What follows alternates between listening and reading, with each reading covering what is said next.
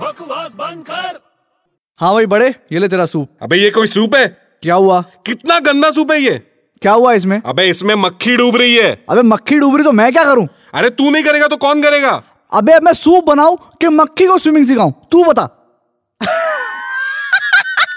अबे बकवास बंद कर